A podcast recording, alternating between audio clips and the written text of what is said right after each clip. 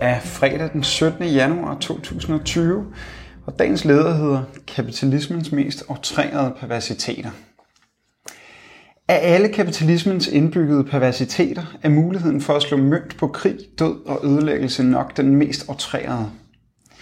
I de samme timer, som befolkningerne i Irak, Iran og store dele af resten af verden holdt vejret i frygt for en stor krig, udnyttede en flok grådige børsspekulanter chancen til at lave nogle hurtige penge. Som konsekvens af disse krigsspekulanters aktieopkøb steg aktierne i Northrop Grumman Corporation, Lockheed Martin, Raytheon og AeroVironment umiddelbart efter USA's dronemord på den iranske general og diplomat Qasem Soleimani på irakisk territorie. Alle ovennævnte firmaer er giganter inden for våbenproduktion og storleverandører til USA's militær. Da Iran få dage efter mordet gengældte med et angreb på to USA-kontrollerede baser i Irak, steg aktierne endnu et nyk. Scenariet er et sindbillede på kapitalismen og en udmærket påmindelse om, hvordan krig vil være menneskehedens faste følgesvend, så længe vi tillader dette vanvittigt system at diktere vores liv.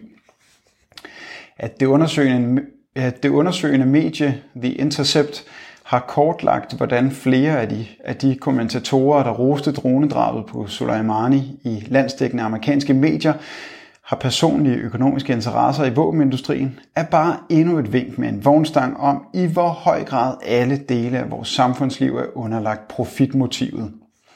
Forarvelsen over, at der findes mennesker, som er villige til at tjene penge ved at spekulere i krige, må dog ikke komme til at overskygge vores afsky for det samfund, som muliggør og fremelsker netop dette umenneskelige og dybt irrationelle vanvid.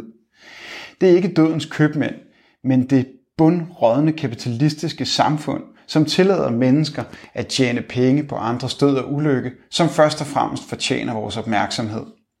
Så længe vi, vi lader profitmotivet og de frie markedskræfter diktere, vil dette vanvid fortsætte uforandret. Jo hurtigere vi får afskaffet profitmotivet ved en afskaffelse af den private ejendomsret til og kontrol over produktionsmidler, des bedre. For først da kan vi gå i gang med at skabe en verden, hvor menneske og natur sættes i centrum. For anerkender vi, at mennesket formes af omstændighederne, og at vores moral og handlinger tager udgangspunkt i vores interesser, så gælder det først og fremmest om at udforme omstændighederne menneskeligt og skabe et samfund, hvor det enkelte menneskes private interesse falder sammen med menneskehedens fælles interesser. Kun sådan kan vi skabe en verden uden krig, udbytning, sult og klimakatastrofer. Alle foreteelser, som aldrig kommer til at flugte med menneskehedens fælles interesser. Du har lyttet til dagens leder fra Arbejderen.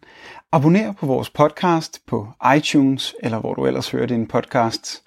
Du kan også klikke ind på arbejderen.dk for meget mere journalistisk indhold. Du er også velkommen til at følge Arbejderen på Facebook, Instagram eller Twitter, samt tilmelde dig Arbejderens daglige opdatering på Messenger. Vil du i kontakt med Arbejderens redaktion, kan det ske ved at sende en mail til redaktion Tak fordi du lyttede med.